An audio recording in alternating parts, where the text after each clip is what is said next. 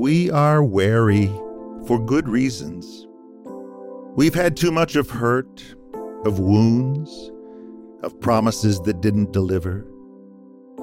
Nothing too good to be true should ever be believed. But grace presents us with impossibly good things, all backed up by the God who cannot lie and never exaggerates.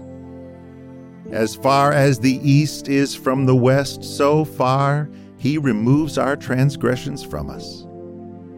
A new heart I will give you, and a new spirit I will put within you.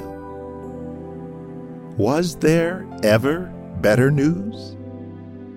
Can the God we've so much offended be the same who offers us a rich, forgiven, guilt free life when we believe in Jesus? In Him, every one of God's promises is a yes. Grace is the gift we'll never earn, from Him whose love we'll never lose.